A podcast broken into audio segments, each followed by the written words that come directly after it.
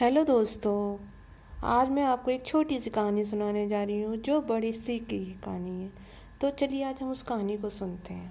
Please ध्यान से सुनिएगा। इससे आपको जीवन में कुछ बदलाव ज़रूर होगा। कहानी इस तरह की एक वैज्ञानिक था। उसने एक टिड्डे को पकड़ा और टिड्डे को अपनी आवाज़ पे छलांग लगाना सिखाया। जैसे वैज्ञानिक बोलता, कूदो। टिड्डा तुरंत छलांग लगाता। अब वैज्ञानिक था तो उसको प्रयोग तो करना ही था। उसने क्या किया वैज्ञानिक ने? वैज्ञानिक टिड्डे की एक टांग तोड़ी और कहा, कूदो। टिड्डा कूदा मतलब छलांग लगाया, लेकिन उसकी छलांग पहले से कम हो गई। फिर वैज्ञानिक ने एक टांग तोड़ी टिड्डे की, फिर कहा, कूदो। उसने कर छलांग लगाई, मगर अब फिर कम हो गई। इस तरीके से करते करते उसकी टांग तोड़ता गया और छलांग उसकी कम होती गई। आखिर में उसने उसकी चौथी टांग भी तोड़ दी और वो बेचारा हिल भी नहीं पा रहा था। अब वैज्ञानिक चीखता रहा चीखता रहा चीखता रहा कूदो कूदो कूदो। लेकिन टिड्डे को कुछ असर ही नहीं हुआ। बेचारा क्या ही करता? सुन तो सब रहा था, लेकिन उछल नहीं पा रहा था। वैज्ञानिक तो अब वैज्ञानिक ने एक निष्कर्ष निकाला और अपनी डायरी पे लिखा।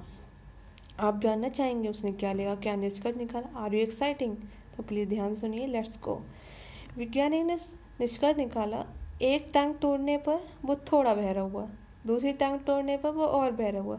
इस तरीके से जैसे उसकी टांग टूटते गए बेचारा पूरा बहरा हो गया। तो आप इससे क्या समझते हैं? का निष्कर्ष यही है कि आप सोचेंगे, यार कितना पागल मूर्ख वैज्ञानिक है। ये तो बच्चों को भी पता है, टांग तोड़िए तो इसलिए नहीं कूद पा रहा है, इससे बहरे होने का क्या लेना देना? सही दोस्तों आपने वो सही पकड़ा, ऐसे ही हम लोग समझते हैं। लेकिन ऐसा होता नहीं है। हमारे जीवन में कुछ घटनाएँ कभी कभार दो दो घटनाएँ घट जाती हैं, जिनका कोई एक दूसरे से संबंध नहीं होता है। लेकिन वो कहीं ना कहीं एक दूसरे से बहुत ज़्यादा जुड़ी हुई होती है, बहुत गहरा संबंध होता है।